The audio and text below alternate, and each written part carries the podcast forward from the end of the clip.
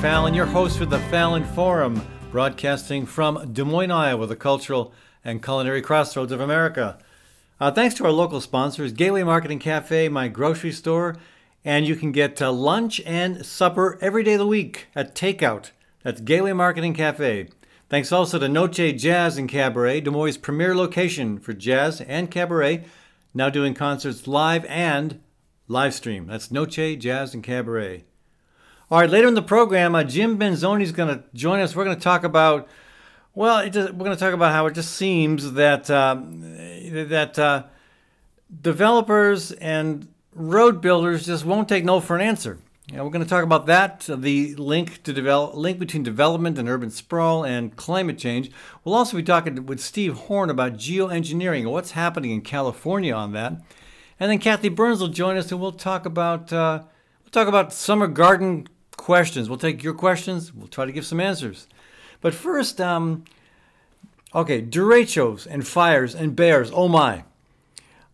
You know, it's been quite a year and quite a week in the Department of the Climate Crisis. You know, August 10th of um, this year, just last week, the uh, derecho that went through the Midwest um, will probably go down as one of the strongest uh, in recent history uh, possibly the strongest ever, possibly the worst severe weather event uh, of the year. Although, that said, we still have to wait and see what uh, Atlantic hurricane season brings us. Uh, the forecast there is not very encouraging. Uh, already, the earliest named storms of the, of the, of the season have been broken. Letters J, K came before those letters have ever come in hurricane history. And um, yeah, the 2020 hurricane season is likely to be pretty active. Uh, we're just starting to hit the peak. But back to the derecho, uh, which is basically a hurricane in the heartland. One third of Iowa's corn and soybean crop were either damaged or destroyed last week. That's 10 million acres, and that's a lot of impact for Iowa's farm communities. Of course, also not just the uh, crops, but the infrastructure damaged, destroyed as well. And you know, again, obviously, it's not just the uh, uh, the derecho didn't just choose rural Iowa. And again, not just Iowa, it was Dakotas, Iowa, Illinois, Indiana, Ohio. This thing was 750 miles long. And it wasn't just the rural areas. I mean, of all the towns and cities in Iowa to get hit, Cedar Rapids got hit the hardest. Now, you might remember back in 2008, Cedar Rapids was hit by a devastating flood. Uh, that damaged 14 square miles of the city. It completely submerged downtown and it displaced um, about 10,000 people. So, uh, Cedar Rapids City Manager Jeff Pomerantz said, and I quote, This is a greater impact than we've ever seen in this community.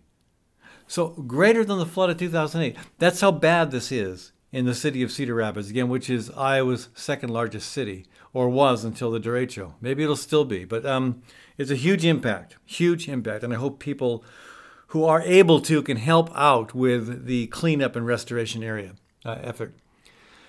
Okay, so yeah, again, here's the question though: What's the climate change link between derechos and, and what's going on in our atmosphere? What what what is is there a climate impact here?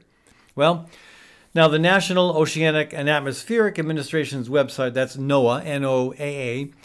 Uh, someone asked that question: How might climate change affect derecho frequency and distribution? That was the question. And NOAA's answer? Quote, nobody knows. End of quote. well, they, they said a little more than that, a fairly technical description. Uh, and then they concluded with, quote, one thing is certain the conditions of maximum derecho frequency would shift polar, polarward, I guess that's a word, polarward, with global warming. Well, I, I think it's interesting to use the word would when we know we have global warming happening they still want to treat it speculatively. And part of the problem, of course, is that, um, I mean, I, I generally have a lot of respect for NOAA. But remember, the former director appointed, remember um, who President Trump appointed, Barry Myers? Well, you know, that guy didn't even have a science degree, and he had a, a weather forecasting company that many people thought indicated a severe conflict of interest. So it, got, it gets worse, though, at NOAA, because Myers was replaced by Neil Jacobs and Jacobs is the, he's the guy who you might remember this too. He sided with Trump against NOAA's own scientists, against a scientist on his own staff. He sided with Trump when the president claimed that Alabama was in the path of Hurricane Dorian. Remember that? Remember the Sharpie, the map that Trump drew to make sure that we saw the cone of the hurricane taking out Alabama? Well, there was no science behind that. NOAA's own staff said, no, not happening. And this guy that Trump appointed said, yeah, he's to he's gonna side with Trump on this one. So, again, NOAA is questionable. Um, but I did find more independent and less biased um, analysis on the derecho from Russ Schumacher. He's the uh, he's with the Climate Science Department at Colorado State University. Now Schumacher uh, wrote about this. Uh, well, he, actually, he wrote this. This may have come before the 2020 um, derecho, the uh, August 10th uh, derecho, rather, because in June 6th of the same year, two months ago, a huge derecho hit Utah, Colorado, and then on into the Dakotas. Uh, he wrote about that. He said only a few recorded derechos had occurred in the western U.S. prior to June 6th of 2020. On that day, a line of strong thunderstorms developed in eastern Utah and western Colorado in the late morning. Now, this was unusual in itself, as storms in this region tend to be less organized and occur later in the day. The, the thunderstorms continued to organize and moved northeastward across the Rocky Mountains this was even more unusual. Derecho producing lines of storms are driven by a pool of cold air near the ground, which would typically be disrupted by a mountain range as tall as the Rockies. In this case, the line remained organized. All right, that's um, uh, that's Russ Schumacher, Colorado State University. So, in other words, what we saw with last week's derecho, up to 100 mile per hour winds, 40 miles wide, 750 miles long. That was unprecedented, uh, as was the derecho that um, Schumacher was writing about that started in Colorado. So, you know, I, am I'm just wondering here what could have caused these two unprecedented storms? Well, is it possible that it could have been climate change? You know, I, I feel like I'm the, uh, the uh, church lady from, from Saturday Night Live here. Hmm, what could it be? Somebody like Satan? climate change. Anyway, you know, it's just uh, it, it's pretty clear that that's happening, and for for Trump's appointee to NOAA to not get it right is is um, is disturbing to say the least. So anyway, this brings me to fire. You know, a heat wave is scorching the uh, southwest of the U.S. and California. There were there were um, cities in California that saw 110 degrees uh, on their thermometers this past week. And using so much electricity that last Friday night, for the first time in 19 years, the, um, the utility company uh, had to shut down much of the state's power grid for several hours in order to avoid a damaging you know, overload. So, um, you know, and the National Weather Service, of course, went ahead and issued an excessive heat warning for much of the West Coast. And now, what's happening right now this week is the Loyalton Fire. That's up in Northern California in Sierra County. Um, it's estimated that over 36,000 acres have burned and that the fire is only 5% contained. Now, there are man- man- mandatory evacuations in effect for three counties. Now, according to the U.S. Forest Service, uh, the fire's behavior is extreme. On Saturday, um, a tornado warning was issued in Reno, Nevada. And uh, that may have been the first ever. Uh, it, it, it, was a tornado that created a fire that, that had fire spinning in it. It's you know you've heard of shark tornadoes or sharknado, I guess it's called. Called I, have heard of a mosquito tornado in Siberia.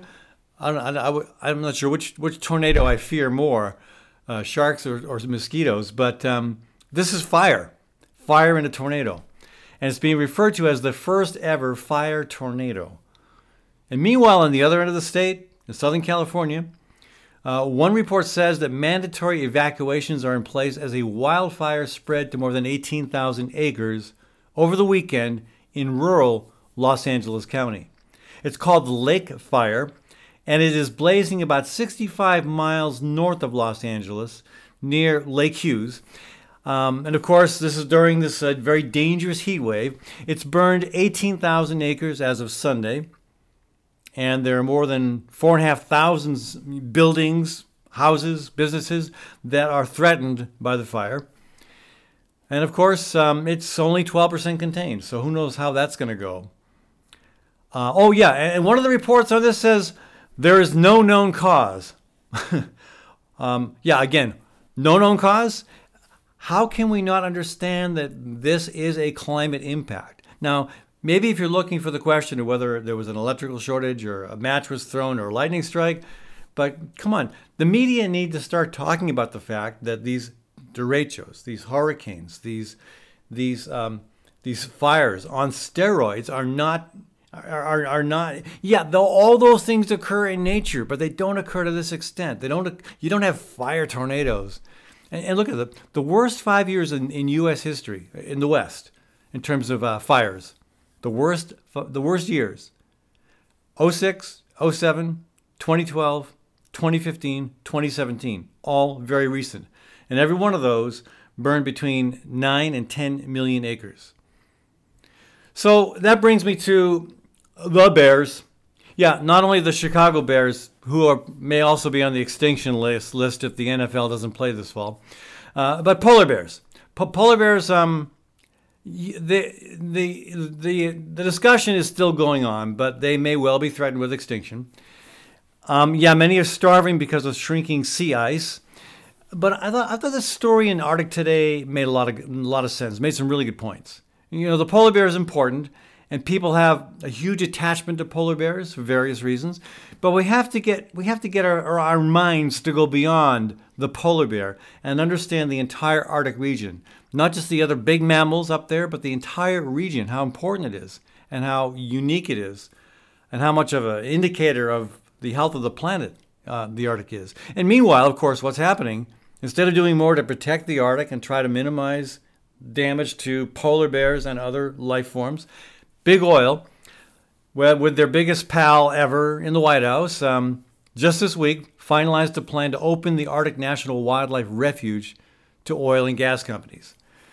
Yep, that's right. The um, Department of the Interior announced that it had completed its required reviews, and that clears the way for the U.S. government to auction off leases in the Arctic National Wildlife Refuge uh, to companies that want to come in and drill. Of course, um, you know they there's the they, they've done their research. They know that that land is on uh, on on enough oil to fill billions of barrels. You know, so we have we have our work cut out for us, folks. Um, I won't. I will not be. Uh, I will not sugarcoat it. Things are getting worse. But as bad as they are in the U.S., as bad as they are here in Iowa right now, with so much destruction across our state, um, remember the rest of the world. You know, remember the extreme weather that's affecting all countries. And again, the poor countries and the and minority communities are the ones that get hit the hardest. You know, just looking at last year, Cyclone Idai killed a thousand people in southern Africa. In Australia, worst bushfire season ever following the hottest year on record. 25 million acres burned, 28 million people, uh, no, sorry, 28 people killed, sorry.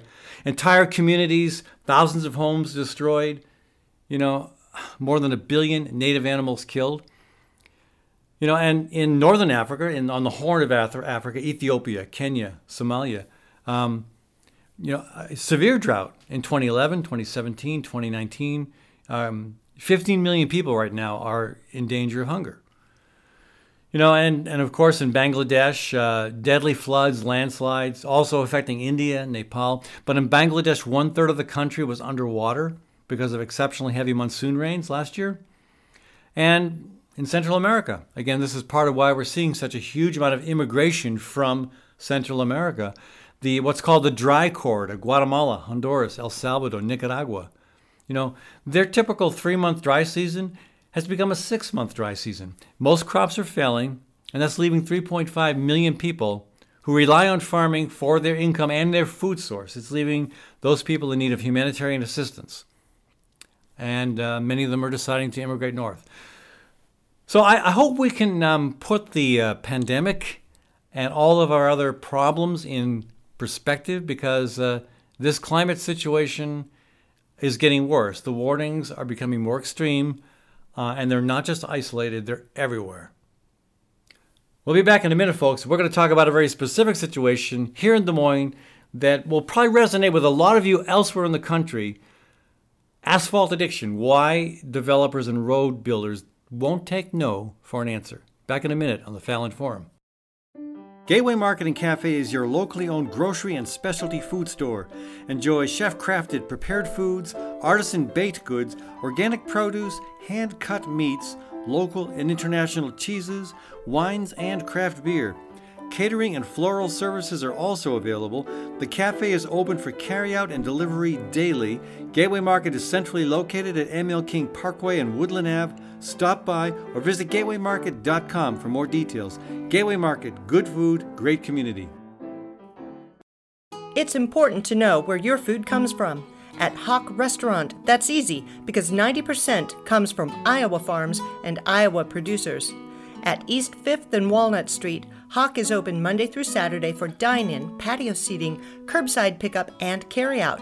HoQ also serves fantastic breakfast wraps with 100% of the ingredients from Iowa except for the salt and pepper. Learn more at hoqtable.com. That's H O Q table.com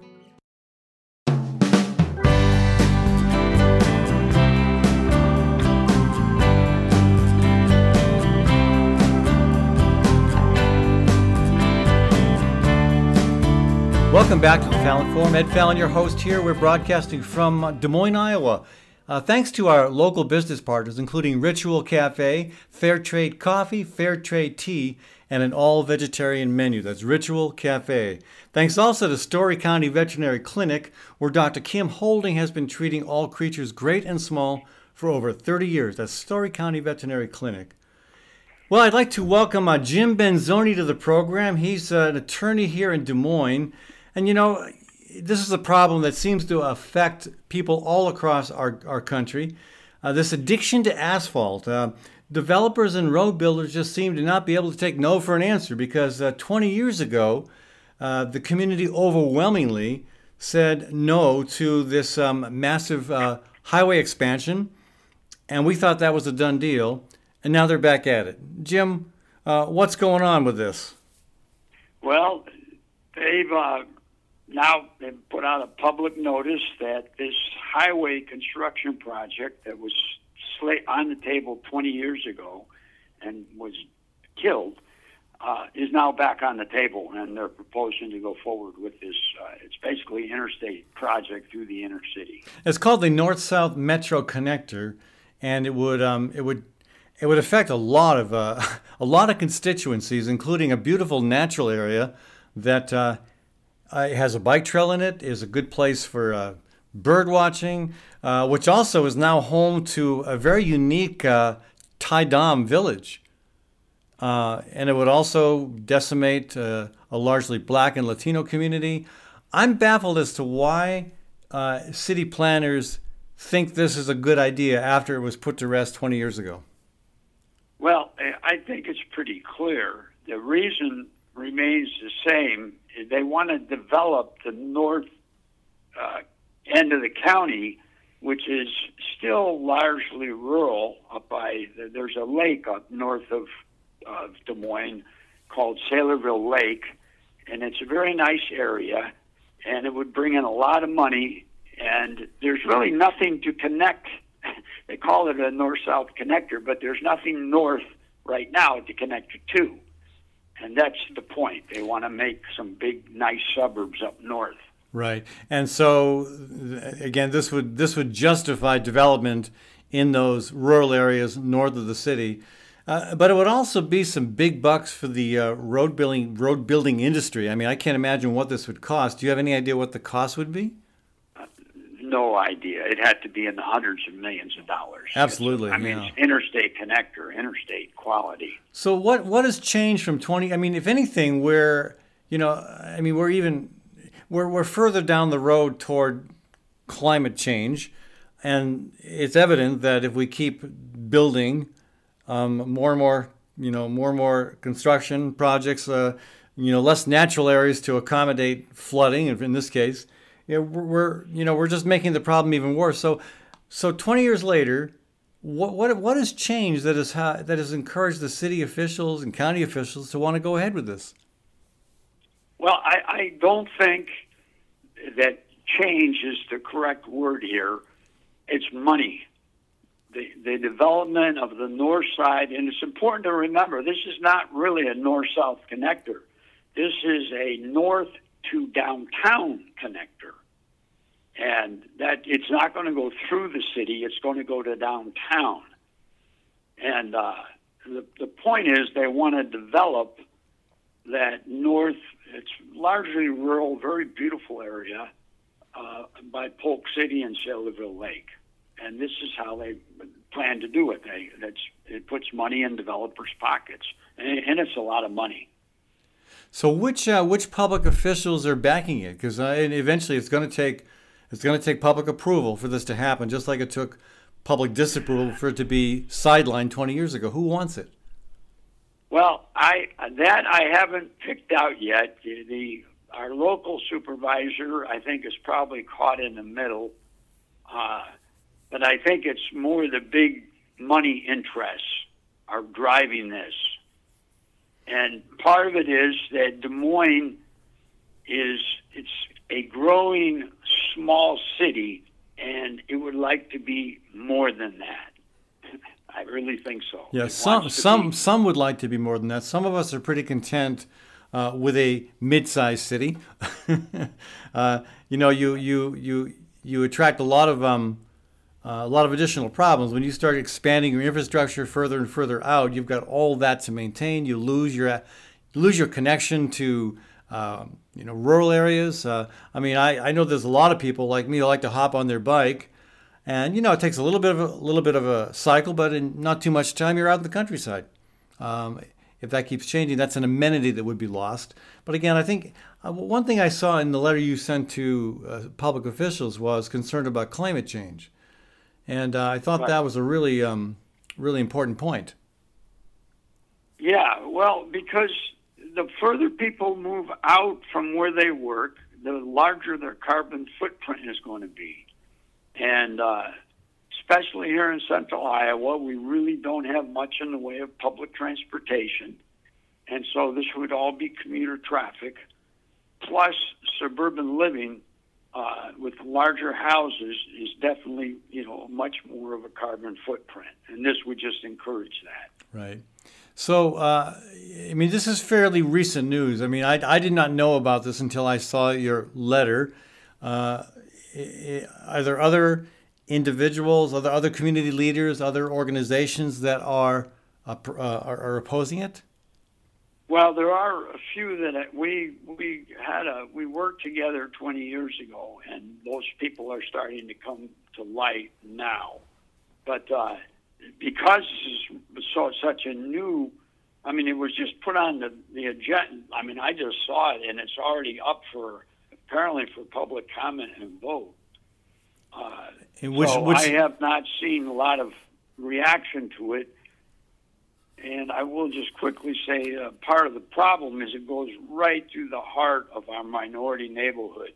And there's a lot of other issues on the plate there right now. Right. Well, and yeah, uh, but that's um, that's just continuing the whole history of exploitation of uh, marginalized communities. And I, I would say especially uh, uh America's Black and, and Native communities. they have been uh, hit harder than any any any any subset of uh, of of, uh, of America, and um, I, I would assume that the folks living in, in, in those communities and the organizations representing them would probably also not be real happy about what's being proposed. Oh no, absolutely not. Uh, CCI would actually be directly that's Community for uh, was it the community improvement? I believe the Council for Community Improvement. Citizens for but, Community uh, Improvement. Yeah. Okay. Yeah, they're right on this route, and they'd be knocked out. And the the uh, important thing to understand when a route goes through the inner city, it's mainly landlords, and they make a lot of money on this. But what it does is it just decimates an inner city uh, minority neighborhood because it separate, it just cuts the neighborhood in two. Just and if you ever saw 235, what it did to the Grand Avenue neighborhood, uh, you can appreciate it. It just creates a whole separate. Right. Uh, it, it, it's like having the, the center of your family taken out. Right. So at some point, again, it's no surprise to me that developers and road builders want this project. Uh, that that's that's I mean, if, if, if all if, if their focus is on making money, that's what they want to do. But what surprises me is that there are public officials that, um, even even though it's pretty clearly not in the public interest, there are public officials that might be going along with them. I mean, right now you said this is up for a vote soon. Is that uh, the Metropolitan Planning Organization or somewhere yeah. else? Yeah, okay. yeah, it's before MAP first. Yeah. So and after I, go- I think I, I want to yeah map first, but but some yeah Metropolitan uh, Planning Organization, but but I want to put in one other thing too, that this land going through uh, where it's proposed was actually deeded by the Army Corps of Engineer in perpetuity to the city of Des Moines in a settlement of another environmental lawsuit for the taking of public land at Ledges State Park. And the, the Army Corps of Engineer specifically said, and this is a quote, that this is a unique recreational area extending into the center of a metropolitan area. And what it is, is the floodplains of the Des Moines River come right down. You know, a lot of it's been kind of crusted over, but come right down almost to downtown Des Moines. And there's two bike trails very well used on either side of the river. And putting a four lane interstate highway through this, well, you would, there, there, there wouldn't be wetlands anymore. Right. And that's really important to understand. Yeah, that's a very interesting point. So, are. so I, I, you know, when you say that, I would think, well, maybe the Army Corps of Engineers would also be opposed to it. Uh, well, but I, I guess that depends partly on who is in the White House. Yes, it will depend huge on who's in the White House. The Army Corps of Engineers does have a uh, a hand in this, and we contacted them before, but their hand is mainly in river management. They control the flood, you know, management uh, sector of the Des Moines River. But they what they did is they actually deeded this land over, and the county uh, is the one that operates it. You know, it's deeded to the city, but the county uh, park division actually oversees it. Right. But it's well used by mountain bikers and by people that you know, by regular bikers and just people out hiking.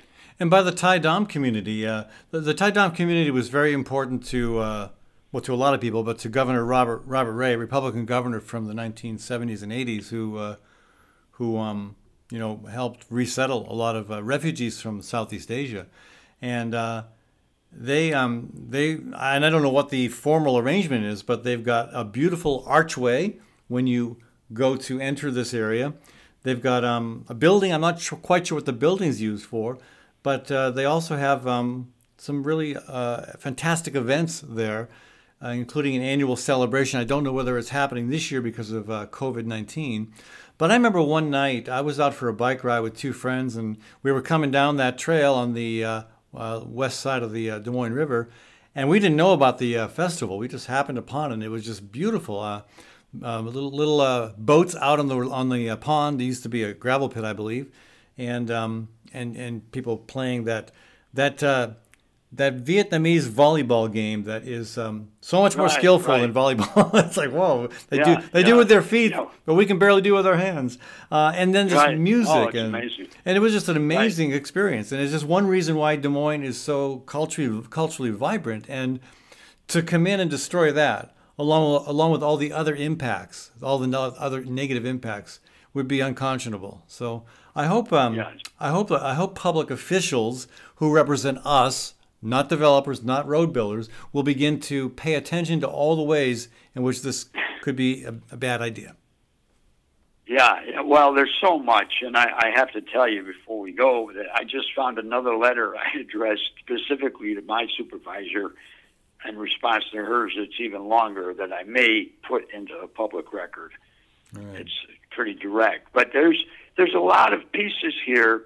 Uh, there's Indian burial mounds. This is sacred land because of its location. It's on a bluff that overlooks a bend in the river, and uh, and I've talked to the uh, the state archaeologist's office and also the person actually discovered all this. uh, about this, and this land is sacred to the Native Americans, and so that's another whole mm. separate piece of this. Is this is sacred land? The Thai Dam have uh, actually purchased and kept very beautiful, a large segment of it. But if we put an interstate highway through here, mm. we're going to trash a lot of, yeah. you know, a lot of what's left. Well, let's see what happens. I hope more people will pay attention to the conversation, and I thank you very much, Jim, for helping to kick it off. Uh, folks, we've been talking right. with Jim Benzoni. He's a lawyer here in Des Moines, and he's been active in opposing the expansion of the uh, north-south, so-called north-south connector for over 20 years. Uh, Jim, thanks for joining us. Thank you very much. When we come back, folks, uh, Steve Horn's going to join us. Uh, we're going to talk about geoengineering and the uh, government of California's response to geoengineering and why big oil actually kind of likes geoengineering. Back in a minute on the Fallon Forum. Noce is the premier home in Des Moines for jazz and cabaret. With its prime downtown location, Noce attracts both national acts and local favorites, including Max Wellman, Gina Gedler, and Tina Haas Findlay. Every Wednesday night, you can enjoy the progressive sounds of one of America's longest running jazz orchestras, the Des Moines Big Band. Noce also offers a world class cocktail bar and serves a variety of small plates. Noce on Walnut Street, south of the Sculpture Park in downtown Des Moines. At Story County Veterinary Clinic, Dr. Kim Holding has over 30 years of experience working with all creatures great and small cat, dog, horse, cow, elephant, well, if you've got an elephant, you may be in trouble. Kim's clients stick with her year after year because they know she'll do right by them and their pets and farm animals. So give Dr. Kim Holding a shout to keep your animals happy and healthy. Call 515 232 8766.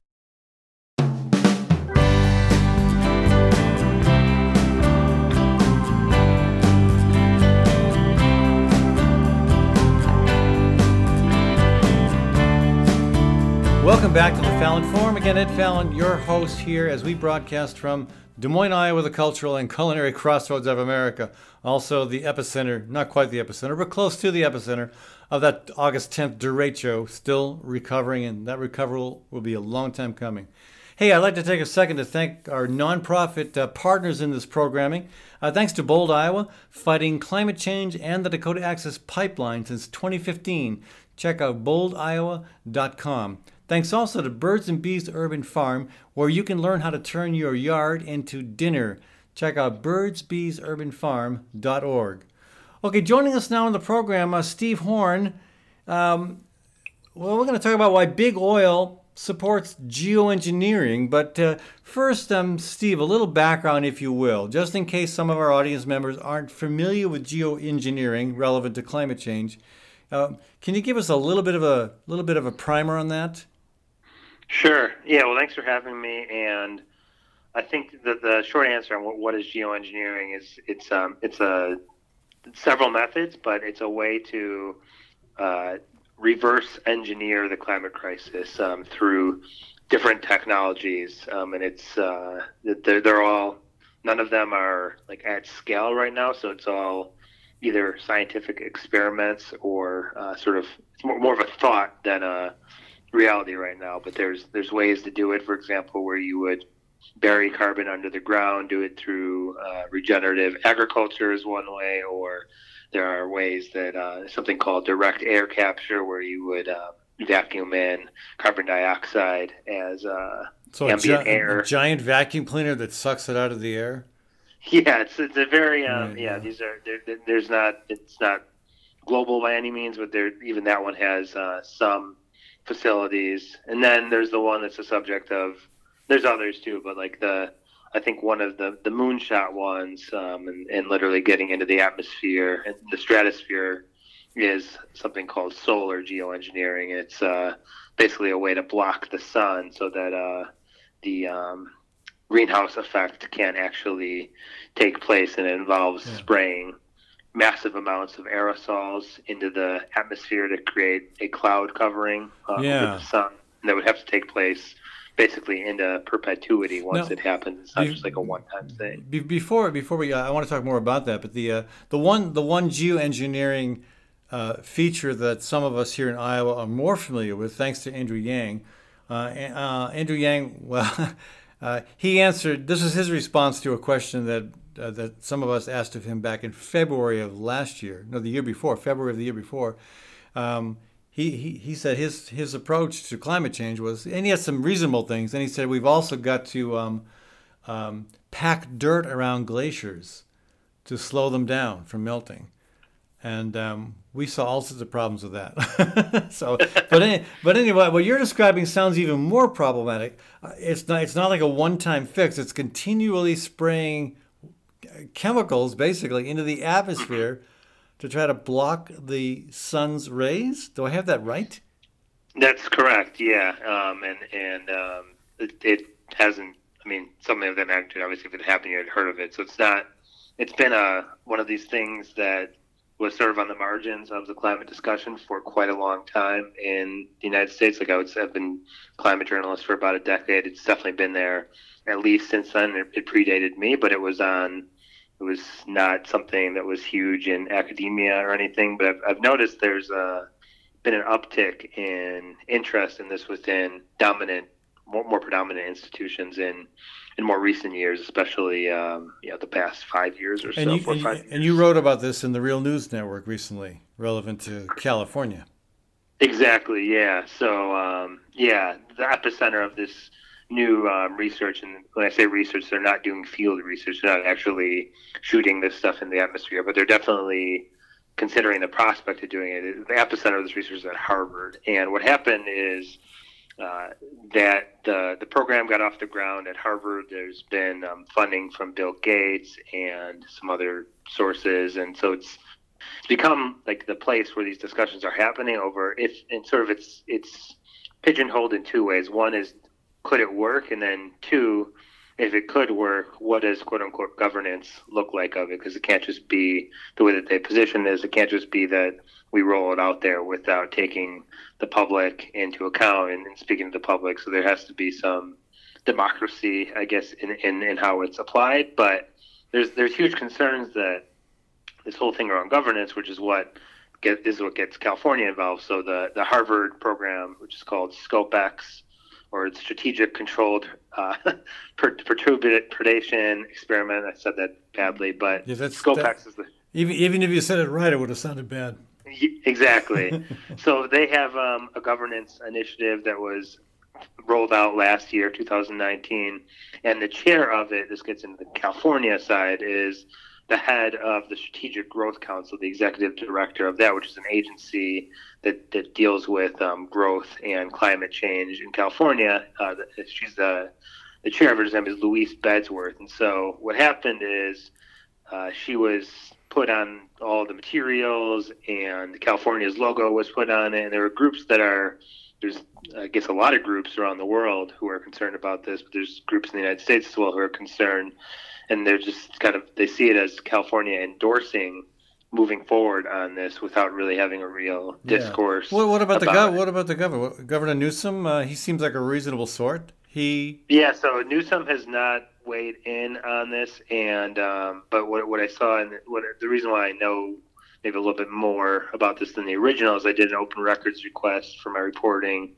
and there's at least knowledge um, of this. At least this is what Louise Bedsworth said, who's the head of the Strategic Growth Council, is that she had conveyed it to his communications director that she was involved, but it wasn't really clear that it had moved really well through the chain of command, if you will, because, for example, uh, Newsom's top climate aide was not really too clear on what was going on. You could see in the emails. Her name is Kate Gordon, and she she actually is a longtime confidant of Tom Steyer. So she was kind of asking, like, how did you get involved in this? What's the deal? So I, it's not really 100% clear how uh, how much there was endorsement at the highest levels of this, or if it was a legacy thing. It seemed like what she was saying in the emails that I got was this was something that the former governor was pretty interested in, which is Jerry Brown, and that's how she got originally involved in this circle. But it's still, um, yeah, it's not super clear to me if this is something that the the Newsom administration is very oh, much yeah. behind. But I will say she did step down, so that the end result is all this controversy arises. She ends up resigning as the chair, but she has not resigned from the the advisory board itself. So she's still involved in this Harvard so, thing as a so, member. So apparently, Bill Gates likes this idea. Um, but uh, where does where does let's use a generic term, big oil? Where does big oil stand on it? My my impression Yeah. is if uh, if uh, this were to somehow gain approval and somehow be implemented, uh, it would just give them license to continue to drill and and uh, exploit oil and keep uh, going on with business as usual and make uh, incredible amounts of money. That's the hugest concern around it is that that's the case, and that, and that it's a legitimate concern because the oil industry um, is just in this example. It's not the only example where they're they're financing geoengineering, but in this example, they're financing the um, there's a for-profit wing of this whole Harvard thing, uh, the ScopeX, and it's called Carbon Engineering. So the the one of the co-directors of ScopeX, his name is David Keith. Um, if, you Google his name in geoengineering, he's one of the probably the top minds behind geoengineering in the, in the country, if not in the whole world. And he has a for-profit business called Carbon Engineering. And Bill Gates is one of the financiers of that as well. But it's not just Bill Gates. In this case, it's also huge oil companies such as Chevron, um, I believe, Exxon, no, Occidental, not Exxon. Occidental and Chevron are the two major ones who No. are putting. So they're literally fun- financing this thing, and it does lead to questions of are these companies just looking for to looking at this as a way they can keep doing Yeah. what they're doing as a business for decades. And I. I, I don't doubt for a moment that there are self-interest, uh, those who have self-interest in this um, this idea. But what about uh, you know the, the general public? Uh, I mean, I'd like to I'd like to believe that most people who don't have a financial stake in this are well-intentioned. Um, they, they, they, they want to do what's best for themselves, their family, their community, um, ideally the planet. Um, but I think also there's there's this maybe this is more prevalent in America than other parts of the world. I'm not sure.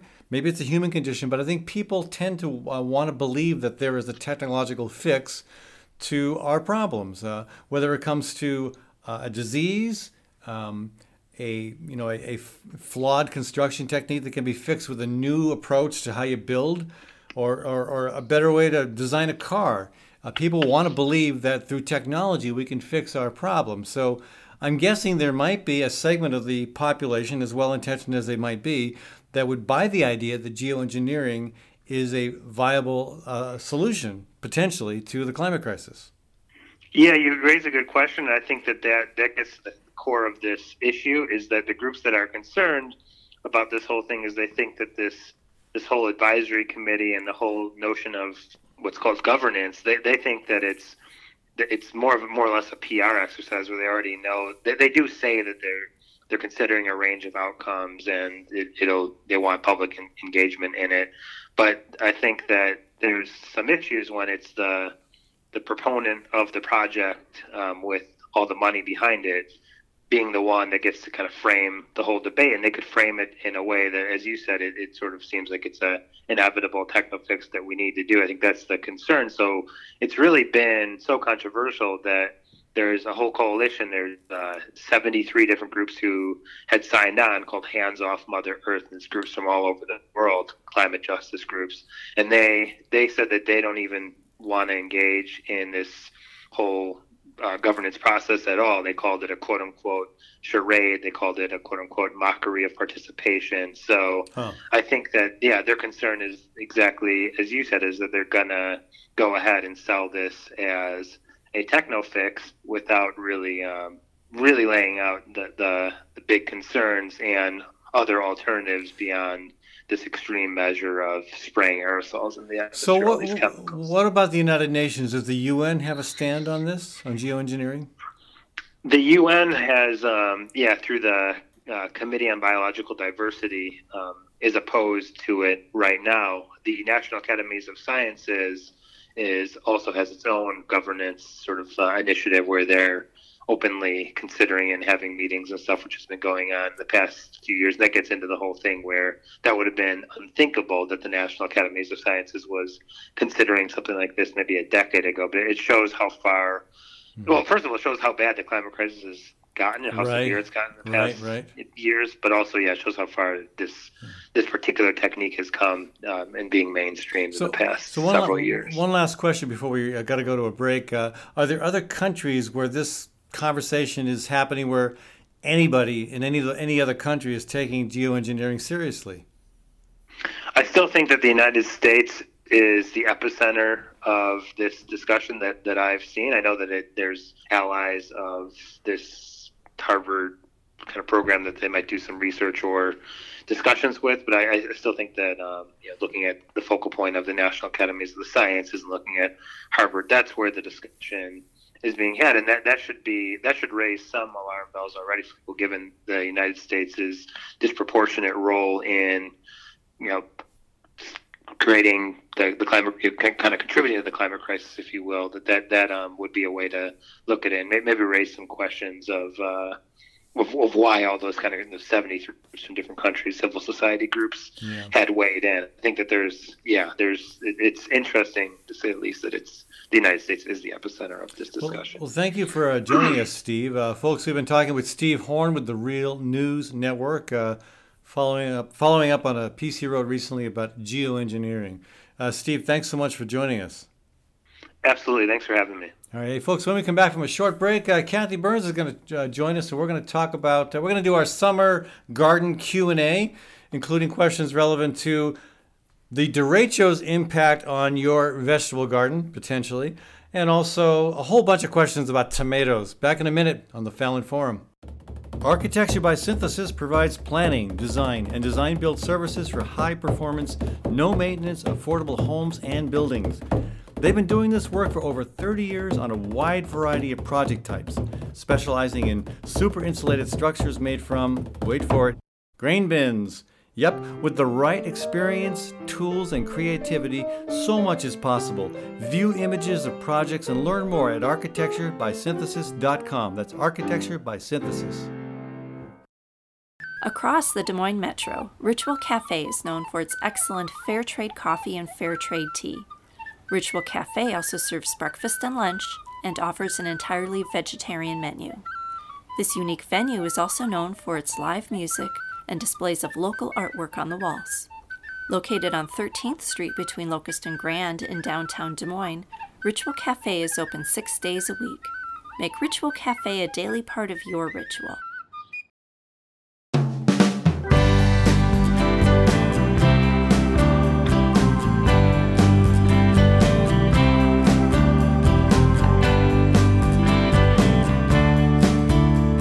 Back to the Fallon Forum. Again, Ed Fallon, your host here.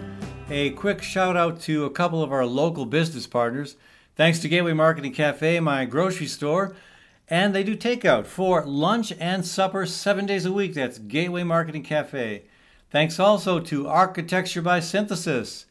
With uh, 30 years of experience specializing in cutting edge, creative, environmentally uh, friendly designs, including super insulated structures made from grain bins.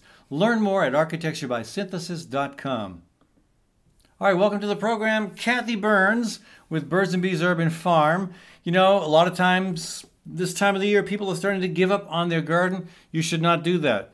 Even if the weeds are getting ahead of you, even if the watering schedule has become tedious, even if the derechos have taken out your crops, don't give up. There's a lot of good reasons to stay involved with your garden. And we've got a lot of questions that have come in, one way or the other, that we'd like to attempt to answer a few of them.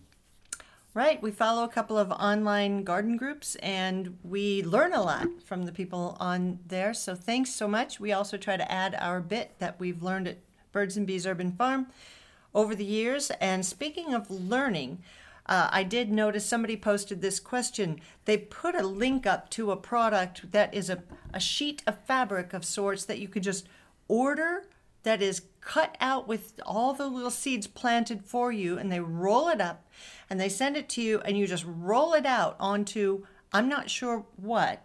Your, Maybe, I, your living room floor? I hope that it's an, a, a very well tilled and amended bed, but uh, it says it says about this product. It's, someone's question was, has anyone tried this?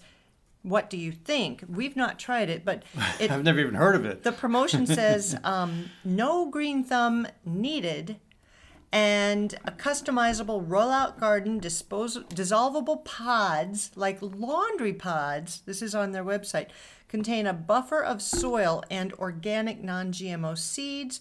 Um, so anyway there's a whole promotion about this talks about how it's made from recycled products etc and it, it makes your gardening a no effort no experience required plot for you, and plot might be the word. Ed, what do you think of this? I think it's a. It's, I think it's a. It's it's a. It's a um.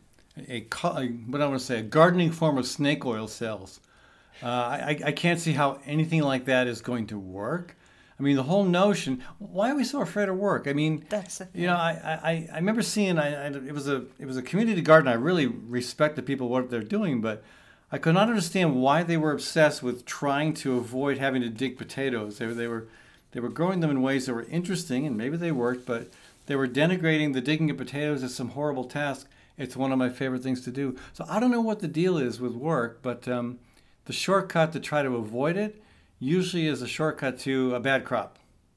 Right? And it says you can reuse this piece of fabric for the next year if you use it over a well amended soil. So if you're going to amend your soil anyway, hmm. just plant your seeds right in. it. Maybe I'm old fashioned. I just don't think it's going to work, but I'd, I'd be really intrigued. If anybody does try that and has had an interesting experience one way or the other, I'd love to hear back. Yeah. Speaking of experience, it won't be too long on our Birds and Bees Urban Farm website. We'll be rolling out what's what we're going to be doing for our workshops for next year. And we also have online consultation. So, a way to gain experience, a way to grow a green thumb, if you want a sixth digit on your finger and one of them's green or something, um, check out birdsbeesurbanfarm.org. Soon we're going to have our fall work or our, our next year's workshops um, organized and rolled out, and you'll be able to sign up and get some experience. So, another question uh, that we came across was derecho and gardens. Uh, someone wrote, RIP, dear garden. It was nice to have known you. I just feel like tearing out what's left of my garden. Hope everyone is safe. I get it. You know, we got lucky here in the city. Um, uh, we, we didn't get, we got a little bit of damage, but we personally did. yeah, we personally had some damage. There were other people who had more or less damage. Um, but there were folks out in the country who, uh, and maybe in other cities as well, who's just just complete loss. Uh, And I get that. My heart goes out to you. But um, what do you think? Well, uh, some some folks who said, "Hey, I'm just done with my garden now," and uh, they're they're despairing. Other people, and I was glad to see this, have come on to encourage them to, you know, give it some time. Don't just go in and tear it all out. That tomato plant, and we had one of these, that is bent all the way to the ground. The vine actually never snapped, and we were able to very gently set it right again, stake it up a little bit better, and the other one next to it that got pulled down, we we, we, we were able to tie up a little bit. That was a spring storm. Yeah. Um, that was the derecho that did this. Well, the corn. No, the tomatoes. Oh, tomatoes. The oh, green yeah, zebra yeah. tomatoes. Oh, yeah, yeah. That Yes. one. Right. I forgot about We that one. We had so many, so many. Well, this this is the lesson. forgot about that one. So many times you have a storm come through and something goes a little bit down or a little bit flat, and maybe it can be righted, Yeah, um, not. it, and maybe not. But you know, just just give it a little time. Don't despair. Uh, and also, if you do feel that this season's crop is a bust, you might still be able to um, amend that soil in good time to get a little bit of fall planting in. So look into some of our earlier segments because we talk about fall planting and you may still be able to do that. Yeah. We have some questions about. Uh, oops, I'm on the wrong page. You, I was going to say using and preserving. pl- Oh, here we go. Tomato questions. Tomato questions. We've got a couple of interesting ones. Um, I saw two posts. People posted. One was a picture of a, a what looked to me like a beautiful ripe uh, paste tomato with one little crack at the top, and another post was a plate full of uh, I think they called it a big boy tomato or something like big beef tomato, cut in half, and um, they were asking, "What's wrong with these? Can I eat them?" So the person with the big beef tomato just said, "It seems that the gel part." Is a little darker yellow or darker colored than I've seen it, and the green part in the middle looks different than I remember. And they were asking, Can I still eat this fruit? Yeah, that's um, that's an improvement. if you're used to getting, uh, uh, you know, tomatoes at a lot of the big box uh, stores, the grocery stores, the chains, you know, those are those are picked green. Um, some of them are gassed, actually gassed in order to get them to turn red, and you know, you're never going to get the same flavor and texture and. You may be used to um, less flavor. You may be used to an inferior texture, but if you know what you're getting from the garden is not going to be the same. It's going to be a lot better. And so, um, you know, I, I think it's really cool that so many people are getting into growing their own food. Um, and I, you know, with, with, with any new venture comes, you know, a lot of pain and growing, uh, so to speak. And so, um, and it, and it, and it comes with unfamiliar turf. Mm-hmm. And so, you know, I, I think if you're seeing, you know, things turn out a little different, maybe they're smaller than what you see in the grocery store. But uh, my, my guess is they probably have better flavor. And uh, yeah, there are there are tomatoes. You you may get a tomato with a blossom end rot. You actually you can cut that part off and mm-hmm. still eat it, but mm-hmm. that, that kind of um it kind of turns people off. But you know, just get used to cutting off those bad spots. Or if it's a little crack, and even a bad spot, just oh, right. go right through it. Right, right. Um, and also, people are asking what works best for tomato cages or string tie-ups. I know that we have some good ones. You want to describe our tomato cages? Well, the, the best tomato cage, in my opinion, is when you make yourself from. Uh, it was, it's called cattle panel or whatever. It's mm-hmm. a, it's the uh, six inch square, uh, you know, metal wire cages. That you, well, it comes out in a big sheet, but we make those into um, into cages that are a, a foot and a half maybe in diameter, uh, and those work better than any of those little cages you'll buy in the store. Even the big little cages you'll buy in the store don't work as well as these. Tomatoes need a bunch of room to grow. They also need some direction. They, they can't just go every which way because they're a vine. They want to they want to take off. Get them to take off in a direction where you can harvest your crop.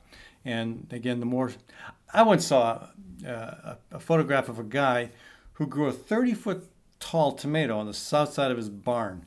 Um, okay, how did maybe, you pick maybe, it? Well, he had, he had, he had, he had, yeah, he had, he had, a, he had a 40 foot ladder four, that he would go up to, to harvest fruit. A cherry picker? No, he had a ladder. Oh, he used a ladder. And, uh, and he, he, he nitrogened the dickens out of that tomato plant. I mean, it had a lot, had a lot of sun, had good water, had great feed, and it just took off. You know, but they will get to be, I mean, we have some that are probably 12 feet tall. Yep. yep. Maybe, maybe 13, 14 feet tall. Uh, they aren't that tall because once they, they get to the top of the cage, they droop and they go. But so yeah, you want a nice big cage. Don't do. not skimp on cages. Yep. So, hey, so one more question, Kathy, for you. Uh, preserving. This is the season when you like to preserve stuff, and a lot of people are asking for tips on ways to use zucchini, tomatoes, eggplant. Okay. Yeah. Um, zucchini and eggplant have some similarities in, in really good, easy use. You can just grate it or chop it super fine and use it as a base for your pasta sauces. I you just start to saute it in your pan. Add your tomato sauce and your well, add the, your onions and peppers and your seasonings. Add your tomato sauce. They give it almost a meaty feel and flavor. If you're not eating meat in your diet and you want to add something that feels a little meaty to it, just gives it some good veggies too and some extra nutrient. Um, for zucchini to preserve, if you're if you've got a, a ton right now, just shred it, put it in a bag that you're going to use four or five times, and freeze it. That's it. Yeah. And, and oh, and tomatoes. You can also just uh, slice them up and, uh, and, and grill them. Yep. They're good yep. grilled or, or, sauteed, yeah. For tomatoes, roast them with some garlic and olive oil and freeze them. That's it. Tomatoes. Uh, cherry tomatoes. Cherry tomatoes. Most, yeah, okay, most yeah. specifically cherry yeah. tomatoes. Yep. Yeah. Um, that, and that makes a super uh, base for a flatbread or a pizza and you can use all some people say oh, I, all i have is cherry tomatoes coming out of my ears well put them on a pan in the oven with a little right. drizzle of olive oil salt pepper a couple of cloves of garlic and 400 450 degrees till they're gooey and we have uh, we have about uh, eight tomato plants that really produce and we've um we've been making we've already had, uh, canned i think what 20 quarts of sauce or marinara and that takes a long time. It uh, does. We have a two gallon pot we fill with tomatoes that reduces to about a gallon. It makes about four quarts of sauce or marinara, and um, yeah, it's it's it's, it's work. I mean, you got to be around. You can't just you know put it on the stove and be gone for ten hours. Uh, uh, yeah. So what about eggplant? Uh, the egg, well, in addition to being able to chop it fine and use it as a base for your pasta sauce, same as zucchini, you can also uh, make eggplant parmesan. Mm and put it, in, you know, then take it out of the pan after it cools, wrap it in some foil, put it in your freezer, and then you don't have to cook some winter night. You can just pull that out in the morning, thaw it, take it out of the foil, thaw it in the pan, and have yeah. it for your supper. All right. Well, that's the tip of the iceberg. But bottom line is, folks, don't give up. Fall plant immediately if you can, and don't worry about that derecho. Um, you did some damage, but you can keep uh, keep uh, hammering away. All right, hey, thanks for tuning in today. Uh, thanks, Kathy, for joining us. Um, thanks to our production squad, which includes Kathy and Sherry Herdina. Uh, thanks to the stations around the country that rebroadcast this program. Thanks to you, our audience. Check us out on the Fallon Forum website or on Stitcher or uh, Apple Podcast. This is Ed Fallon, your host. See you next week.